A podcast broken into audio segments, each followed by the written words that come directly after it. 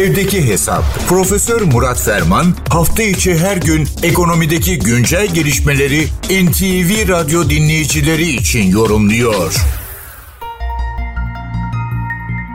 Merkez Bankası'nın para politika kurul toplantısı dün gerçekleştirildi.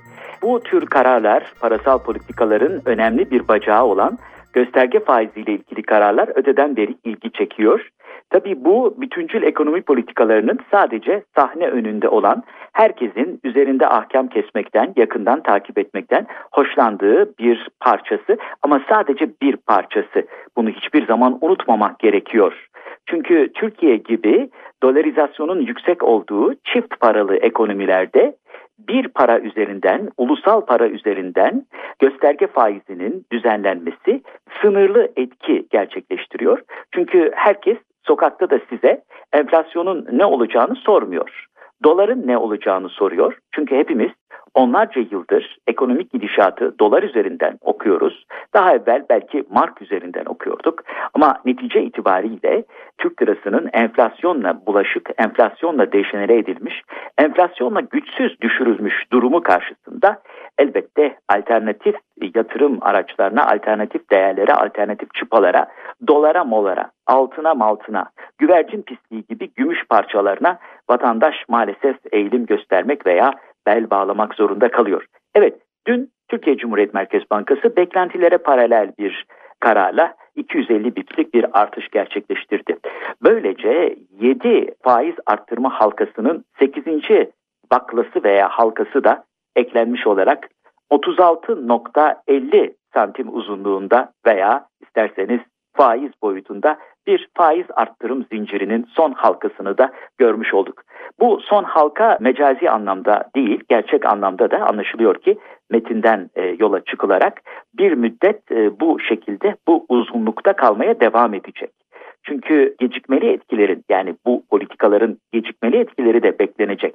Tabii Merkez Bankası'nın böyle adeta ortada kuyu var yandan geç tabiriyle yaklaşımıyla uzakta durduğu ifade etmediği bir unsur var. Seçimlere haftalar kaldı. Seçimden hemen önce böyle fazla sıkılaştırıcı, Merkez Bankası'nın hiç sevmediğim terimiyle sterilize edici politikalara pek yer kalmaz. Hem zaten enflasyonun getirdiği bu bulaşıklık, bu dejeneratif ortamda, bu bozucu ortamda, kontamine edici ortamda dünyadaki hiçbir ek sterilizasyon aracı veya tedbiri de istenilen sonucu hemen almaz. Bundan tam 10 ay evvel 26 Mart 2023'te kaleme aldığı makaleyle tanıttığımız şirinflasyon, şirinkflasyon, gridflasyon gibi geniş enflasyon ailesi üyeleri, geniş etkiler düşünülmeden bunlar tek başına sterilize edilemez. Hem zaten seçim ekonomisi sattığı halinde miktarsal sıkılaştırmaya vesaireye de pek nefes, soluk kalmaz.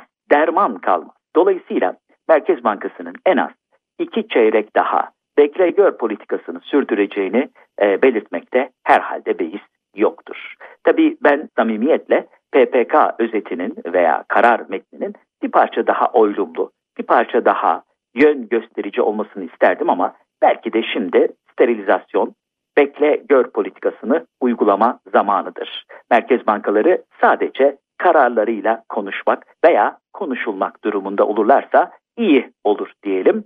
Çünkü kötü olan bir ortamda, enflasyonla bulaşık bir ortamda iyiye her zamankinden çok ihtiyacımız var.